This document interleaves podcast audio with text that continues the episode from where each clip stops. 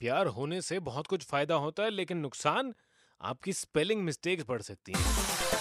मैं आपके साथ हूँ Sachin super hits 93.5 red FM पर।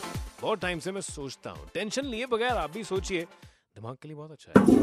रेड एफएम सोच सोच कभी भी आ सकती है। Oh yeah.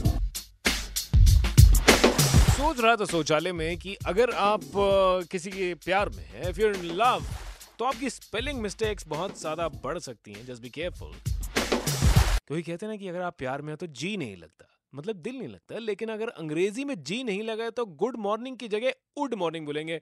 तो जहाँ जहाँ पे जी लगना होगा उसका ध्यान रखिए if you in love red FM सोच सोच कभी भी आ सकती है। सोच आए तो फटाफट से निकाल देना 93.5 रेड एफएम बजाते रहो।